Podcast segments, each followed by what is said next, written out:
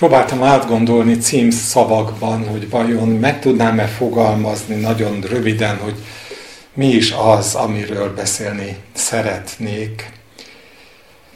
Nehéz. Egy olyan király élete következik, eh, aki hát bizonyos értelemben az egyik leggonoszabb király volt, és ez önmagában nem mond sokat, hiszen azt látjuk, hogy hol ilyen, hol olyan királyok uralkodnak eh, Júdában is, de mégis különös látni azt a folyamatot, ahogyan eh, a Biblia őt lefesti. Áházról van szó, Jótámnak a fia. Múltkor beszéltünk arról, hogy Jótám az az a király, akiről alig beszél a Biblia, az a néhány szó, amit mond róla, az a lényegét tekintve pozitív.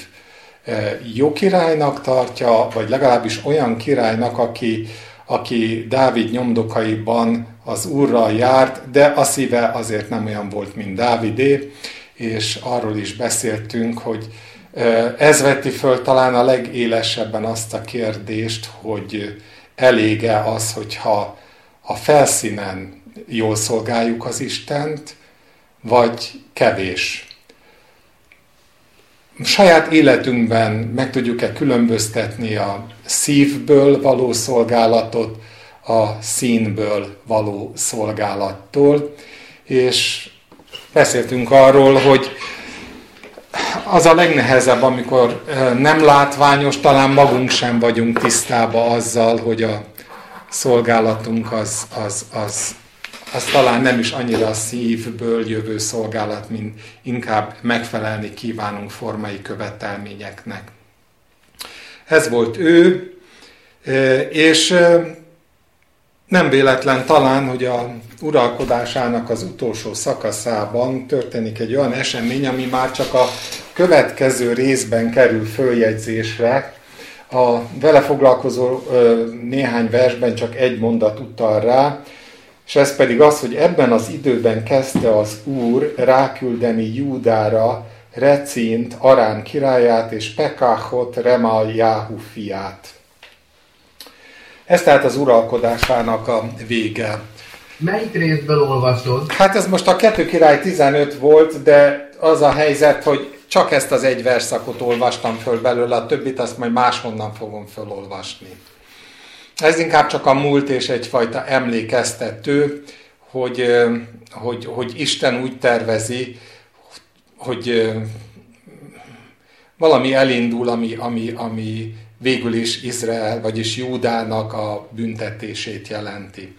De közben meghal. Jótán meghal és ott marad a fia, aki hát úgy tűnik, hogy egyfajta hagyományt követve akkor már egy ideje társuralkodó lehetett az apja mellett, ez az Áház, de közben már megindult a készülődés ugyanúgy Izraelben, mint Szíriában, hogy lerohanják Júdát. A háttérben valami olyasmit sejt a történetírás, hogy, hogy szerettek volna föllázadni eh, Asszíria uralma ellen. Nyilván legtöbbötöknek ez teljesen evidens, azért hagy említsem meg, hogy a Szíria meg az Asszíria az nem ugyanaz. A Szíria az most is Szíria, az Asszíria pedig az Irak, amit ma mi Iraknak nevezünk. Most is lényegesen, hát nem annyira, de lényegesen nagyobb, mint Szíria, abban az időben pedig óriási birodalomként terjeszkedett egészen végig a termékeny félhold mentén, gyakorlatilag egészen Egyiptomig. És ennek a fenyegetettségnek a tudatában próbálkozik szövetséget kötni Izrael és Szíria, hogy, hogy fölmondhassák a hűbéres jogviszonyt. Viszont ehhez hát egyfajta stratégia, hogy tudniuk kell, hogy a hátukban nem fog támadni Júda, úgyhogy szeretnék megnyerni Júdát, de Jótám úgy tűnik, hogy erre nem hajlandó. És ezért terveznek támadást ellene, hogy, hogy mégis rávegyék arra, hogy beálljon a szövetségbe, és, és, és együtt menjenek Asszíria ellen, vagy lépjenek föl Asszíriával szemben. Jótámot kiemeli Isten ebből a dilemából, és meghal, viszont helyére kerül a fia, Áház, aki 20 éves, amikor trónra kerül, és bizony az egyik olyan király, amelyikről a legtöbb rossz van felsorolva a Bibliában. Most megint olvasok néhány verset. Két helyen írnak róla, az a kettő királyok 16 és a kettő krónika 28. Egymást kiegészítő részek. Jellemzőjük meglepően, hogy így lényegesen hosszabbak, mint a jótámról szóló részek megint csak azt láthatjuk, hogy valami különös súlyozás okán a, azok, a, azok a részek, amelyek nem csak a felszín mögött tartalmaznak tanulságokat, mint Jótám élete, hanem egészen nyilvánvaló tanulságokat rejtenek magukba, azokról sokkal több szó esik, feltétlenül éppen azért, hogy könnyebben okuljunk belőle. Szóval ezt mondja, 20 esztendős volt Áház, amikor uralkodni kezdett, és 16 esztendeig uralkodott Jeruzsálembe. De nem cselekedett kedves dolgot az Úr szemében, mint Dávid az ő atya, hanem Izrael királyainak az útján járt, sőt, öntött bálványokat is csináltatott a Baál tiszteletére, még a fiát is elégette áldozatul a pogányok utálatosságai szerint, akiket az Úr Izrael fiai elől kiűzött. Ott áldozott és tömjénezett a magaslatokon és a halmokon és minden zöld fa alatt. No, ez a summa. Persze azért, mint minden, minden ami, ami egyfajta sommás összefoglalás, az egy egész életet ír, rá, ír le, és egy hosszú idő alatt értelmezendő, nem feltétlenül így került a trónra. Engedett a saját késztetéseinek, és fokról fokra ilyenné vált, és talán ennek érdemes megnézni az állomásait. A trónra lépését tehát körülbelül az az időszak jellemző, amikor föllép a ország ellen Izrael és Szíria. És ebben a helyzetben eh, lehetősége van választani. Az alapvető lehetőség az olyan, ami azóta sem változott az évezredek alatt, és ez pedig az, hogy bízik-e az Istenben, bízik-e az Isten szabadításában, és csak abban bízik, vagy pedig megretten pótlékokat keres, mind ahogy oly sokszor a történelem folyamán, akár Izrael, akár sajnos később különösen Júda is, és szomszédos hatalmakhoz fordul annak érdekében, hogy elhárítsa a veszélyt. Ő döntött, és sajnos a döntése, de erre majd később kitérek, az volt, hogy nem az Úrban bízik, hanem a külső segítségben bízik. Nyilván az ő hibája, vagy az ő választása természetesen, de ezzel együtt azt is jó látni, hogy miben gyökerezett az ő élete, hogyan próbálta, tehát mi volt az öröksége, hogyan próbálta Isten kimozdítani ebből az örökségből, és utána pedig hogyan választotta mégis azt, hogy nem akar kimozdulni ebből az örökségből, és indul meg a lejtőn. Mint mondtam, Jótámnak a gyermeke. És bizony, amit eh, látott, vagy tapasztalt, inkább így mondom, a személyes élmények az édesapjának a működéséről nem szükségképpen eh, annyira pozitívak, mint sem amennyire Jótám azt pozitívnak gondolta. Nem tudom, fölfigyeltetek-e rá, de én azt hiszem mindannyiunknak tapasztalata, hogy a bennünket körülvevő környezet, a világ rendkívül érzékeny erre a színből vagy szívből való szolgálatra, és minden olyan esetben, amikor azt látja az életünkön, hogy nincs ereje, nincs hatósugara, nem az Istenből táplálkozik, hanem egyfajta felszínnek a másolásából táplálkozik, akkor ellenáll, és köszöni, de nem kér belőle. Úgyhogy én azt gondolom, hogy az ő életének ez az egyik tragédiája, hogy, hogy talán a szülői ház nem hordozott olyan muníciót, olyan áradását az Isten jelenlétének, aminek a, a, a hagyatéka az ő jellemét is formálhatta volna. Különös, de az a ritka király, akinek nem említi meg a Biblia, hogy ki volt az édesanyja. És nem tudok nem ebben is látni egyfajta tanítást, hiszen olyan sokszor pontosan azt találjuk, hogy legalábbis az uralkodás első szakaszában a Biblia fontosnak tartja megemlíteni azt, hogy, hogy Istenes édesanyja neveli a királyt, vagy azt, hogy ott áll mögötte egy olyan tanácsadó, mint ami Jóás mellett állt a pap, vagy pedig később Uziás mellett is. Ott állt addig, ameddig élt az a pap, aki a mentoraként Istenfélelemre tanította. Szóval ő neki úgy tűnik, hogy nem jutott osztályrészül ilyen mentorálás sem.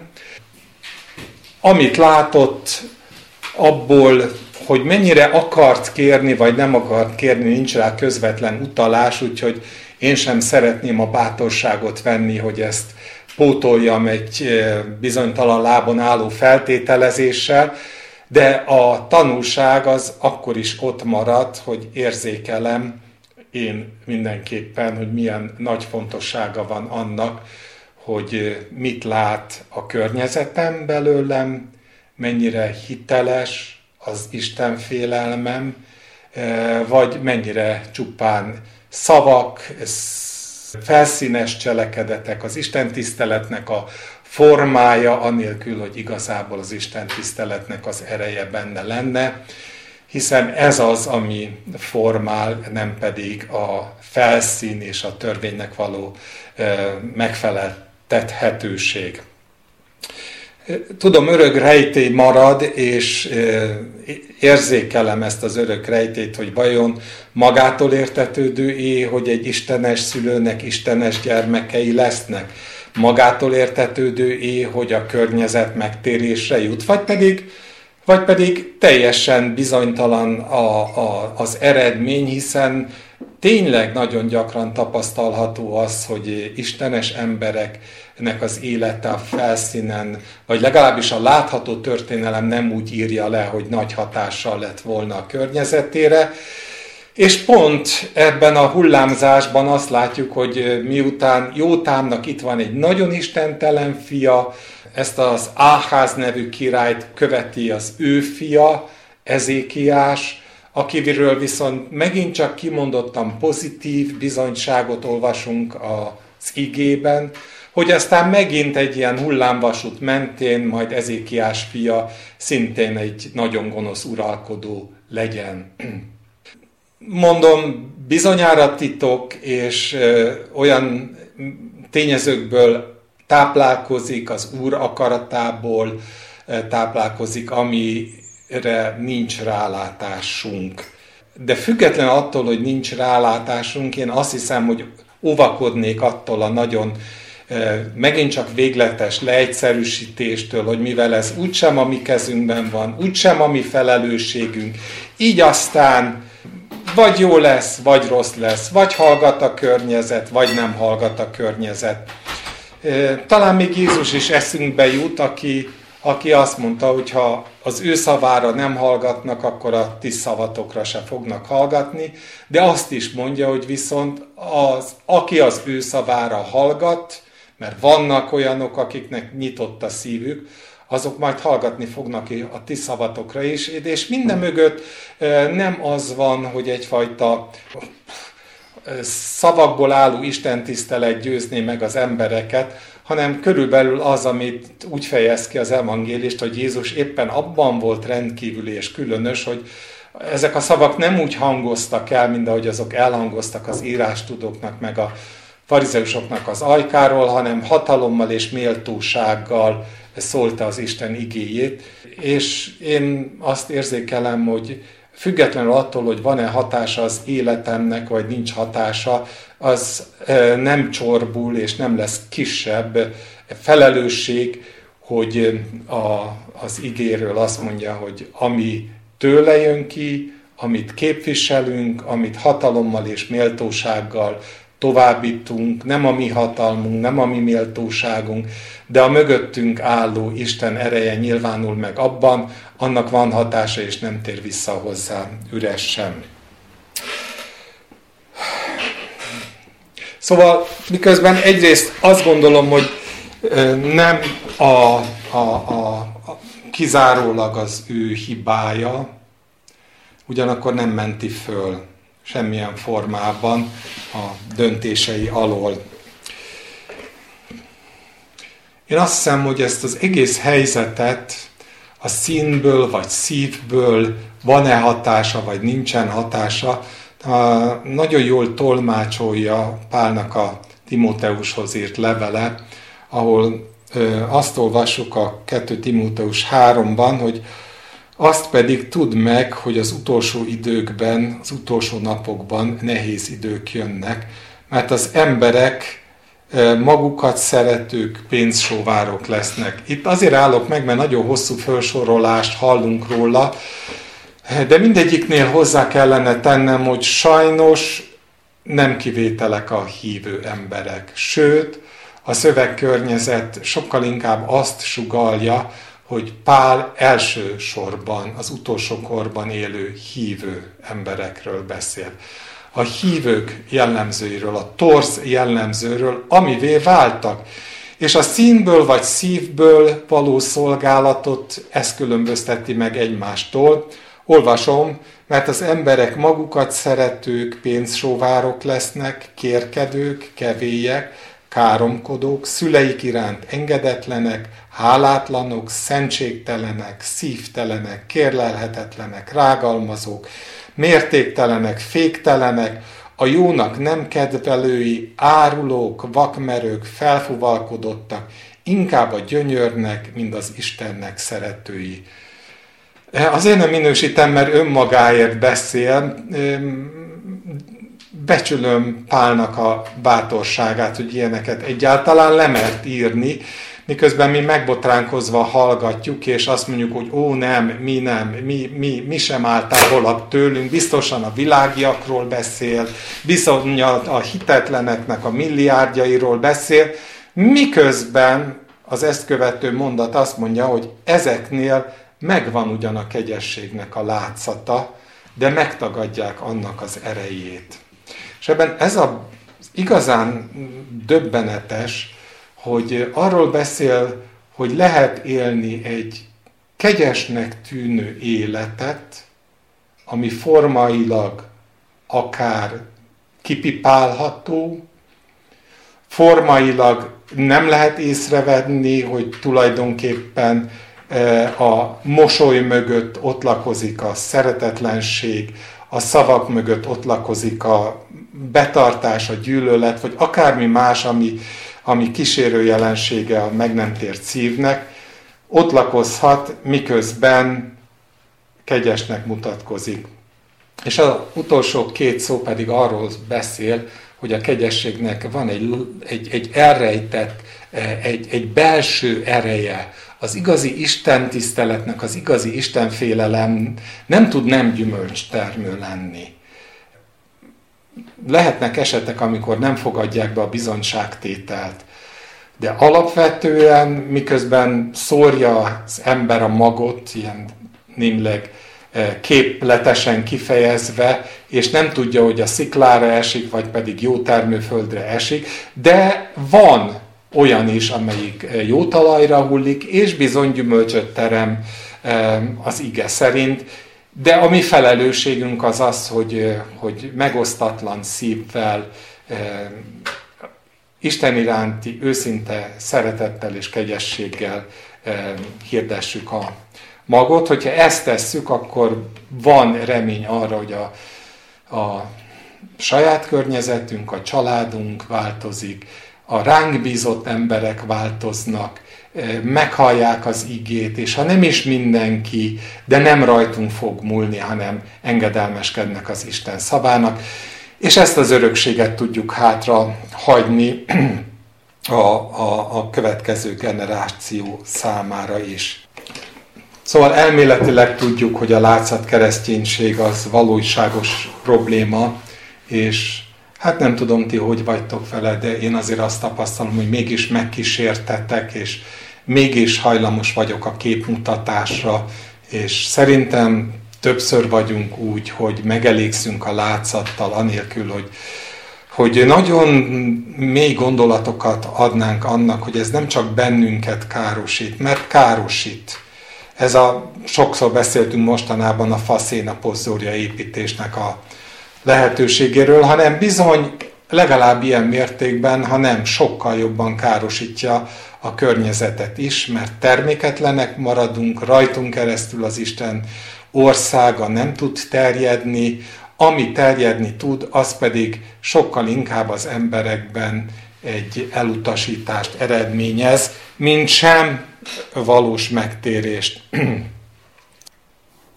Szilvi fogalmazta meg jól a napokban, amikor erről beszéltünk, hogy nagyon érzékeny a környezet arra, hogy vajon színjátékot folytatunk-e, vagy pedig valóságos életünk van az Istenben.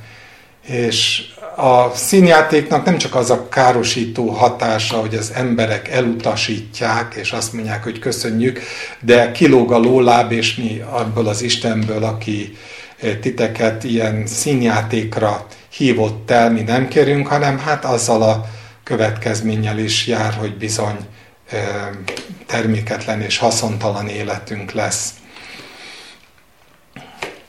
Tehát mindez Áház idejében valamikor az uralkodásának a legelején történik, hogy, hogy, hogy átveszi az apjától ezt, az, ezt, a, ezt a helyzetet, hogy kezelni kell Szíriának és Izraelnek a támadását, és döntenie kell, hogy akar-e Istenben bízni, vagy nem akar.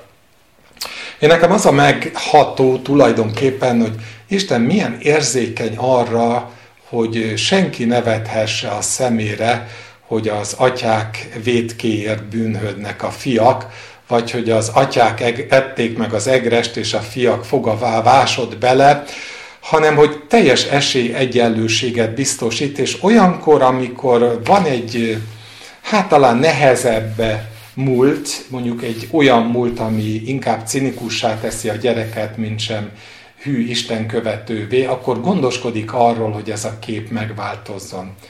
És ezt az eseményt az Ézsaiás könyve jegyzi föl a hetedik rész, ahol arról olvasunk, hogy, hogy mindez, amikor bekövetkezik, akkor Isten odaküldi Áházhoz Ézsaiást. Hangsúlyozom még mindig a uralkodás eleje. Ezt is felolvasom.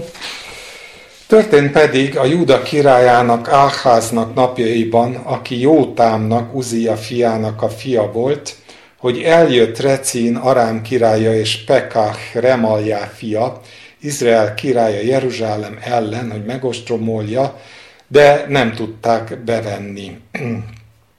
Hírül vitték ezt Dávid házának, és jelentették, Arám egyesült Efraimmal. Erre úgy reszketni kezdett a király szíve és a népének szíve, ahogyan az erdő fái reszketnek a szélben.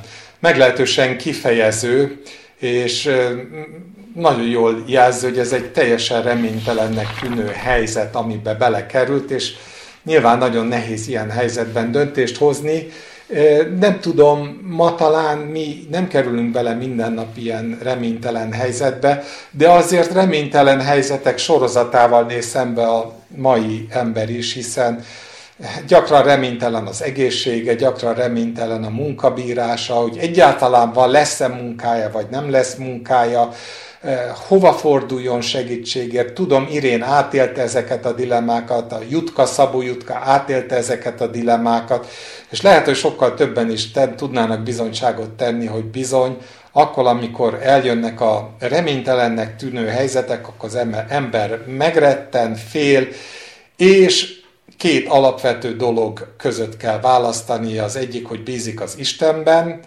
és azt mondja, hogy nem fogom generálni a jó megoldásokat, hanem letérdelek és várom az Istennek a megoldását. Vagy a másik helyzet, hogy elkezd fűhöz, fához szaladgálni, szövetségeseket keresni, mecénásokat, mentorokat, támogatókat keresni, hogy valahogyan kilábaljon a nehézségekből. Szóval így, így élték meg akkor az uralkodásának az elején ők is a helyzetet.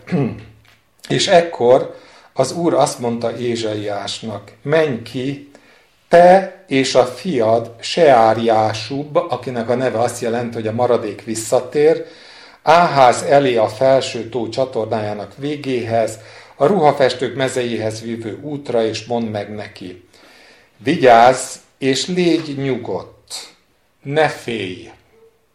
Ne lágyuljon meg a szívede két füstölgő üszkös fadarab miatt, Recinnek, az Aráminak és Remaljá fiának fölgerjedt haragja miatt, mert gonosz tervelt ki ellened Arám, Efraim és Remaljá fia, Pekach a trombitorló, ezt mondva menjünk Júda ellen, félemlítsük meg és kapcsoljuk magunkhoz, és tegyük királyá fölötte Tábal fiát. De az Úristen így szól, nem valósul meg, és nem úgy lesz.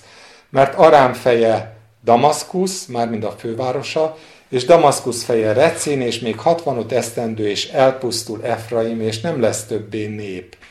Efraim fővárosa pedig Samária, és Samária feje Remaljá fia. Ha nem hisztek, mármint Istennek és az ő profétájának, hanem hogyha hisztek helyette Asszíriának, akkor bizony nem maradtok meg. Ez körülbelül az üzenet. és ő választhatott. Saját akarata szerint választhatott, hogy hisz vagy nem hisz, és, és bizony úgy tűnik, hogy nem tudott túllépni az árnyékán, vagy az öröklött örökségen, hanem, hanem megmaradt azok között a keretek között, hogy ha van is Isten, meg jó is, hogy van Isten, de a saját sorsunknak mégis mi magunk vagyunk a kovácsai, és ennek megfelelően kell cselekedni. Nehéz ezt jól megfogalmazni. Én néha azt gondolom, hogy olyankor, amikor nem számolunk az Istennel, akkor tulajdonképpen úgy viselkedünk, mint azok az egyetemisták, akik eldöntik, hogy föl akarnak-e venni plusz tantárgyat azért, hogy néhány kredithez jussanak, mármint az előírtnál több kredithez jussanak, vagy inkább nem vesznek föl. És minthogyha, minthogyha egy ilyen kreditszerzés lenne az, az hogy, hogy, hogy hagyatkozok-e az Istenre, vagy nem hagyatkozok az Istenre. Mint hogy ez egy ilyen szabadon választott plusz lenne. Jó dolog hagyatkozni, de nem kell hagyatkozni. Egy-egy dologban akár hagyatkozhatok is, vagy ha úgy gondolom, hogy ezzel némi, némi pluszpontot szerzek az Istennél, akkor időnként megkérdezem, hogy te mit gondolsz felőle, de az alapmagatartásom az, az egy ilyen, ilyen, ilyen pontgyűjtő, hogy legyen a mennyei erszénykében egy kis gírácska pluszban, és hát ettől még jó kedvre is tudom deríteni a mindenhatót. Nem, mint hogyha nekem kéne, de hát ha ennek körül, hát legyen. És mint hogyha elfelejtettük volna, hogy az Isten elvárásai nem csorbulnak. Ő nem azt mondta, hogy szeressetek egy kicsit, hanem azt mondta, hogy szeressétek a ti uratokat, isteneteket teljes szívből, teljes elméből, teljes erőből, teljes lélekből, mindenből. Nem, ne csak úgy hozzatok áldozatot, ami aztán utána gyak, gyakran a szemükre is vet, hogy a, a selejteset és a hitványat hozzátok elében, abba, abval, hogy hát végül is ez is, ez is, ez is áldozat, legyél vele boldog. Hanem, hogy a tökéleteset hogy a tökéleteset várja az Isten.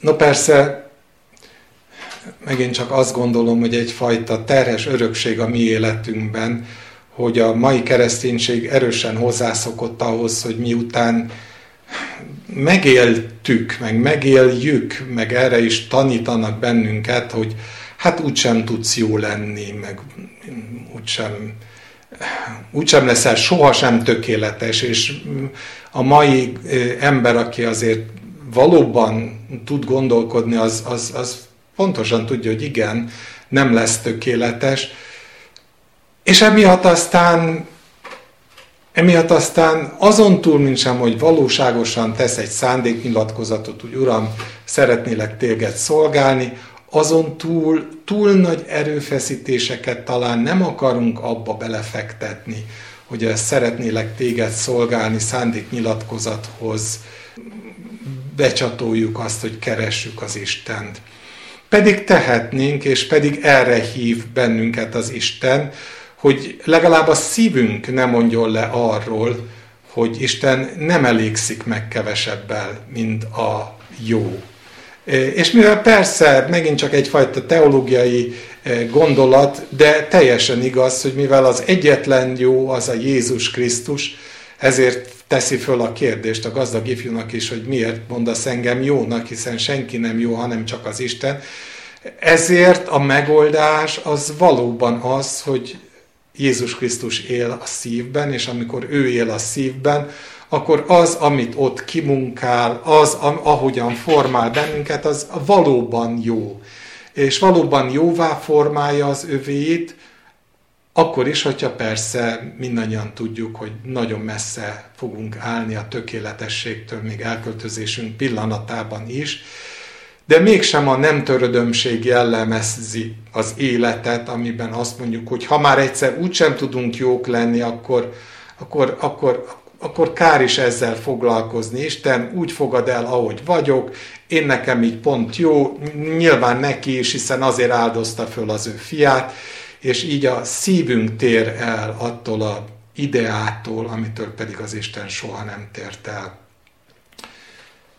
A magam életében azt gondolom, hogy ez az, amitől nem szeretnék eltérni. Sokszor tévedek, védkezek, sokszor szomorítom meg az Istent, és egyszerűen átveszem az irányítást a magam kezébe, mert én is könnyebbennek látom a, a, a biztosnak tűnő szabadulást, mint sem a benne való hitet, de mindezek ellenére is tudom, hogy ő azt munkálja, hogy ne csak akarjam, hanem hogy el is végezzem azt, amit rám akar bízni, és nem fog megelégedni kevesebbel, és ezért én sem akarok megelégedni kevesebbel, akkor sem, hogyha botladozok nap mint nap. Én szerintem valami ilyesmi az, ami, ami, ami, amit várt volna ő Áháztól is, hiszen egy hihetetlen mentőkötelet dobott elé, személyesen szólt hozzá a profétán keresztül, és azt mondta, hogy lehet, hogy rossz az örökséged, lehet, hogy apád háza az sokkal inkább színből élt, mint sem szívből, és ez téged nehéz gyerekkorral ölt, öltöztetett föl, és most itt állsz, de most én szólok. Én küldöm a profétát, és nem vagyok személyválogató, választhatod azt, hogy bízol bennem. És ő nem választotta. És ott van még egy mondata Istennek, ami egészen döbbenetes. Azt mondja neki, hogy aztán így szólt az Úr Ákházhoz, kérj jelt Istenettől az Úrtól, kérj a mélységből, vagy föntről a magasból. Gyakorlatilag az, akármit, ami meggyőz, hogy az Isten szólt hozzád, az, akinek a szolgálatát te nem tudod, hogy, hogy nem csak színből szolgálja el mindenki. Tehát én szólok hozzád, kér jelt arra vonatkozóan, hogy én szólok, akárhonnan kér jelt, és én megadom neked. És akkor az Áház azzal felel, hogy nem kérek, és nem kísértem az urat. Hát ritkán olvastam ennél álszentebb megközelítést, teljesen érthető, hogy, hogy akkor azt mondta a próféta, hogy hagyd meg hát Dávid háza, hát nem elég, hogy embereknek okoztok bosszúságot, még Istenemet is bosszantjátok. Ezért maga az úrád jelt, íme a szűz fog a méhében, és fiat szül, és Immanuelnek nevezik őt. Azért nem erről az utolsó mondatról szeretnék szólni, mert ez valóban egy, egy, egy sokkal későbbi jövőben beteljesedő profécia Jézusban, de amiről szeretnék szólni, egy kicsit visszatérni ehhez a kérjelt kérdéshez, és ahhoz, hogy Áház nem akar jelt kérni. Valahogy nekem úgy jön le, mint hogyha Isten azt mondaná neki, hogy, hogy lásd már meg, hogy nincs kapcsolatod velem. Nézd bele a tükörbe. Hiszen, hogyha volna kapcsolatod velem, akkor tudnád, hogy vagyok. Nincs kapcsolatod, de lehet kapcsolatod, úgyhogy kérj jelt tőlem. És valahol az jut eszembe, hogy a mikorunkban vajon nem sokszor ez a gondunk, gondunk nekünk is, hogy nincs olyan kapcsolat Istennel, hogy mernénk kérni tőle. Úgy, belemerünk mi nézni a tükörbe, mert nagyon gyakran ezek a felszólítások nem szükségképpen és nem csak arról szólnak, hogy én meg akarok adni neked mindent, hanem pontosan arról szólnak, hogy nézd bele a tükörbe, és lásd meg, hogy vajon nem azért nem kérsz jelet, mert annyira ismeretlen vagyok a számodra, hogy nem is tudod, hogy mit kéne csinálni. Mi az, hogy kér tőlem jelt? Aztán eszembe jutott a Máté evangéliuma, a hegyi beszéd, ahol hát persze mi is jól ismerjük, biztatásként el is mondjuk ezt a kérjetek és adatik néktek, keressetek és találtok, zörgessetek és megnyittatik néktek. De hogyha elolvassuk az előző verseket, akkor ismét az a különös érzés fog el bennünket, hogy Jézus talán nem véletlenül pont azok után, a versek után mondja ezeket a szavakat, amelyek előtte vannak. Várjatok, azt föl szeretném olvasni. Az előző versek arról szólnak, hogy ne ítéljetek, hogy ne ítéltessetek. Mert amilyen ítélettel ítéltek, olyannal fogtok megítéltetni, és amilyen mértékkel mértek, nektek is olyannal mérnek majd. Miért nézed a szálkát a testvéred szemében, a saját szemedben pedig még a gerendát sem veszed észre? Vagy hogyan mondhatod testvérednek, hadd vegyem ki a szálkát a szemedből, miközben ott a gerenda a saját szemedben? Képmutató, vedd ki előbb saját szemedből a gerendát, és akkor majd jól fogsz látni ahhoz, hogy kivehest testvéred szeméből a szálkát.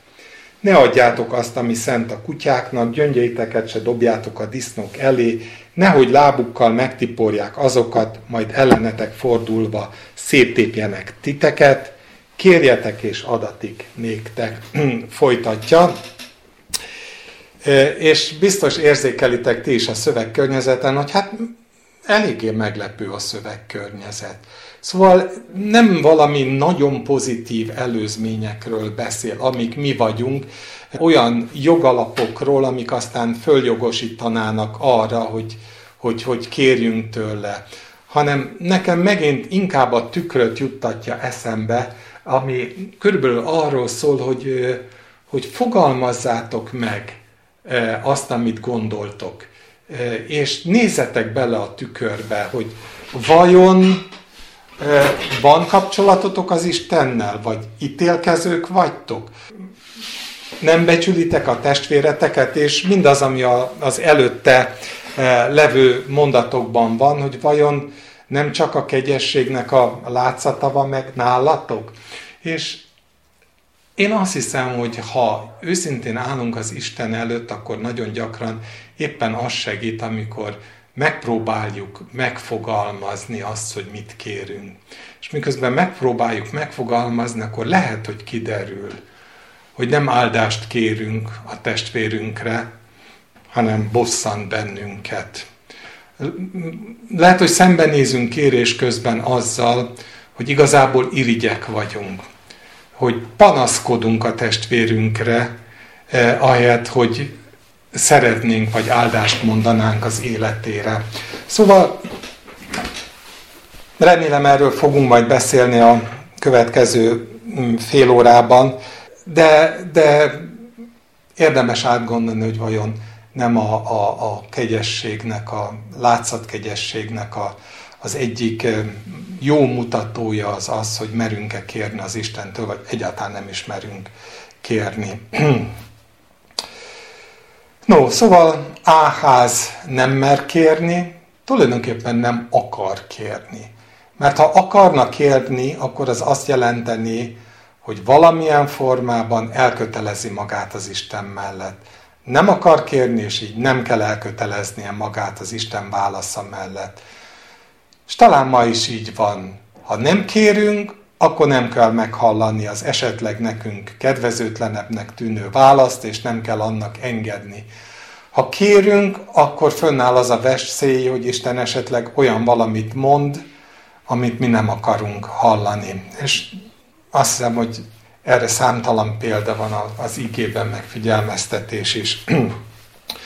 Úgyhogy úgy dönt, hogy Asszíriához fordul segítségért, és hűbérese lesz az asszír uralkodónak.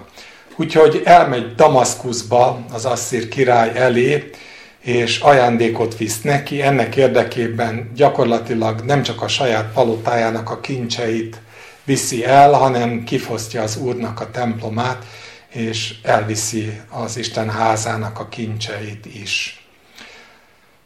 Nyilván a Asszír király rendeli őt Damaszkuszba, hódolatát ezzel fejezze ki. Azért abban az időben egy, egy ilyen meghódolás nem csak annyit jelentett, hogy hűbéradót fizetnek az emberek, hanem, vagy az országok, hanem azt is, hogy befogadják azt az Istent, amelyik a győztesnek, a, a, akinek ők meghódolnak, annak az Istene vagy Istenei. Nem véletlen, hogy Áházra úgy emlékszik a Biblia, mint bálványi mádóra, és nem tudom ugyan, hogy mikor vitte át a fiát a tűzön, de e, el tudom képzelni, hogy éppen ezekben a, ezekben a, a sorsdöntő pillanatokban, amikor, amikor e, valamilyen formában döntenie kellett afelől, hogy vajon ki fogja megsegíteni, akkor fordult ez az egészen pogány megoldáshoz, hogy, hogy föláldozza a fiát, hogy hát ezzel a bálványisten segítségét elnyeli. Szóval be kell fogadnia a, az asszír isteneket is a saját e, e, Isten tiszteletébe, és valóban miután mintát vesz Damaszkuszban az oltárról, ezután hazaküldi ezt a mintát azzal Uriá papnak, hogy építse meg, hogy mire hazaér, addigra kész legyen az új oltár. Uriá pap pedig megépítette az oltárt. Amikor megjött a király Damaszkuszból és meglátta az oltárt, odament ahhoz és áldozott rajta. Meggyújtotta égő áldozatát és ételáldozatát, áldozott italáldozattal is, és hála áldozatainak vérét elhintette az oltár körül. A rézoltár pedig, amely az úr színe előtt állott, elvitette a ház elől, hogy ne álljon az ő oltára és az úrháza között, és az ő oltárának szögletéhez helyeztette azt észak felől. Áház király megparancsolta Uria papnak, te nagy oltáron gyújtsd meg a reggeli égőáldozatot és az esti ételáldozatot, a király égőáldozatát is az ő ételáldozatával együtt, az egész föld népének, és mind az égő áldozatát, mind az ételáldozatát és italáldozatát. A rézoltár felől pedig még majd gondolkodom, és Uriá pap mindent úgy cselekedett, ahogy Áház király megparancsolta. Tulajdonképpen egy olyan gondolat maradt, amiről szerettem volna még beszélni, és az ehhez a most fölolvasott részhez kapcsolódik. Emlékeztek rá, hogy a nagyapjának a sorsdöntő pillanat az életében az volt, amikor olyan szerepkört vett át a templomi szolgálatra gondolok, ami, ami csak a papokat illette volna meg, és ezért bélpoklos kellett, hogy legyen. Aztán itt vagyunk az unokánál, és az unoka az már arcátlanul végzi mindent, és bizony még csak bélpoklos sem lesz. Mint hogyha azt látnánk, hogy miután Isten egy-egy generáció életében nagyon markáns figyelmeztetést helyez el arra vonatkozóan, hogy mennyire, mennyire nem az akarata szerint való az, amit csinál akkor a király, most meg akár a saját népe, azért ez nem azt jelenti, hogy folyamatosan és mindenki meghal, hanem azért történnek ezek a dolgok, hogy a későbbi generációk lássák, visszaemlékezzenek és módosítsák a pályájukat, ne szaladjanak a végzet felé, de hát a végzet felé szaladt most Áhász király is, és bizony abból, amit felolvastunk a Timóteus levélből, abból azt látjuk, hogy az emberek ma is egy ilyen végzet felé szaladnak. Ha egészen mai módon akarnám megfogalmazni, akkor azt tenném fölkérdésni, na és mi, mi a baj? Hiszen ő semmi rosszat nem tett, azon túl, mint sem hogy, és most nem a bálványimádás részről beszélek, újra berendezte a templomot.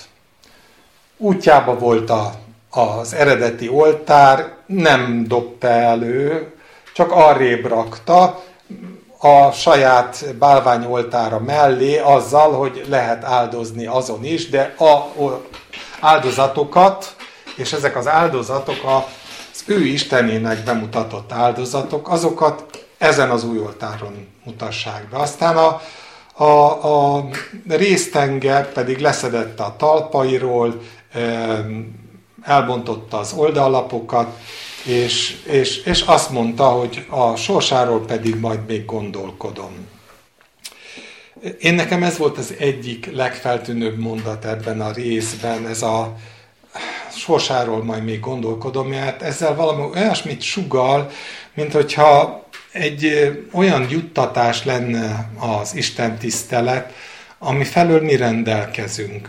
Nem az Isten szabja meg az Isten tiszteletnek a rendjét, hanem, hanem az észszerűség, a berendezhetőség, akármi, akármi, amit mi találunk ki, az, az, az meghatározhatná azt, hogy hogyan kell tisztelni az Isten. És ezzel tudva, tudatlanul egy olyan aláfölé rendelési viszonyt hozunk rétre, amiben, amiben mi vagyunk följebb.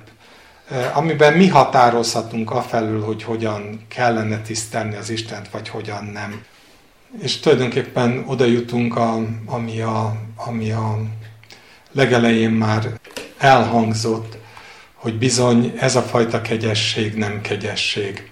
Kolossé levélben figyelmeztet pár erre a magunk választotta Isten tiszteletre, amikor azt mondja, hogy senki tőletek a pálmát el ne vegye, kedvét találván alázatoskodásban, az angyalok tiszteletében, olyan dolgokat tudakozván, amelyeket nem látott, ok nélkül felfuvalkodván az ő testének értelmével olyan dolgokat kergetve, amelyek bölcsességnek látszatnak, látszanak ugyan a maga választotta Isten tiszteletben és alázatoskodásban, a test gyötrésében, de nincs bennük semmi becsülni való.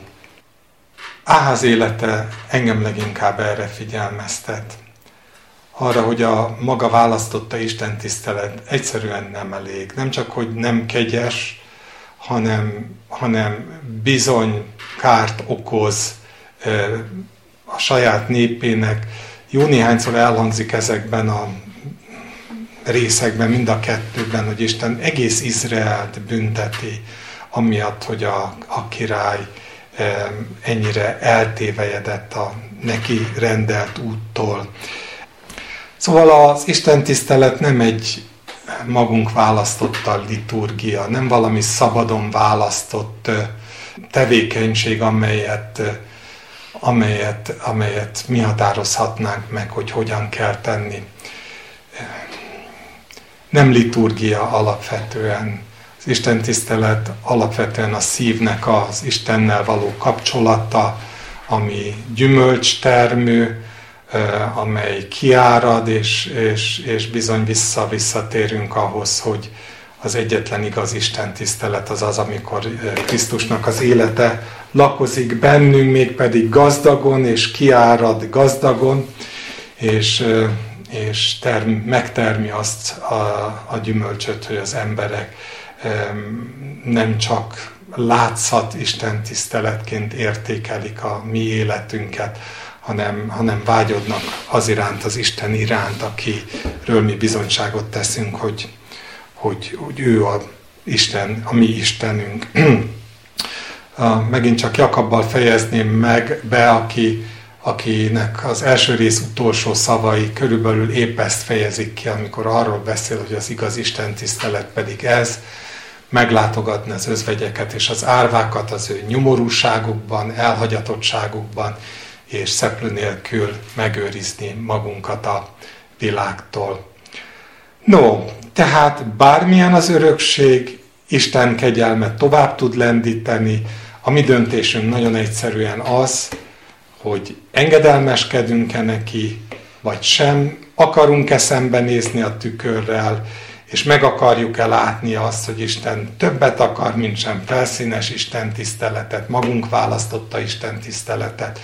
Meglátjuk-e, és engedelmeskedünk-e neki, hiszen ott az ígéret, hogy nem rajtam múlik, ő munkálkodik bennünk, és ő munkája úgy az akarást, mint az vitel az ő jó kedvéből. Ha nem így teszünk, akkor bizony lehet, hogy a felszínen Isten tisztelők vagyunk, de egyre inkább belevetül az, hogy Isten képeket imádunk, valamit, ami éppen emiatt a modern kornak a bálvány imádása, hogy nem a valós Istent imádja és tiszteli, hanem egyfajta keresztény istenképet imád, és aztán belevetül az a rengeteg autonómia, saját döntés, ami annyira nyilvánvaló, hogy a világnak egyszerűen nem kell ez a fajta Isten tisztelet, és bizony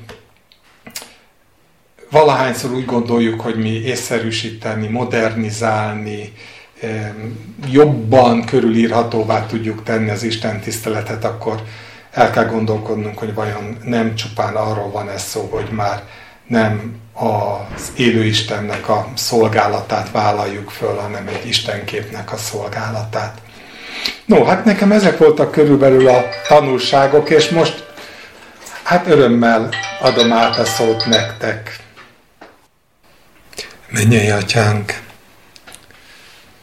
keresünk téged, aki közelvaló Isten vagy, aki azt mondtad, hogy közel a beszéd, a szívünkben, a szánkban ott van, és arra is vágyunk, hogy ne csak egy olyan beszéd legyen, amit mi találtunk ki, hanem az életnek az igéje, amit amikor kimondunk, akkor, akkor azzal a nyugalommal és biztonsággal mondhassuk, hogy tőled származik, te küldted, hogy arról teszünk bizonyságot, amit láttunk, hallottunk, nem arról, amit vélelmezünk.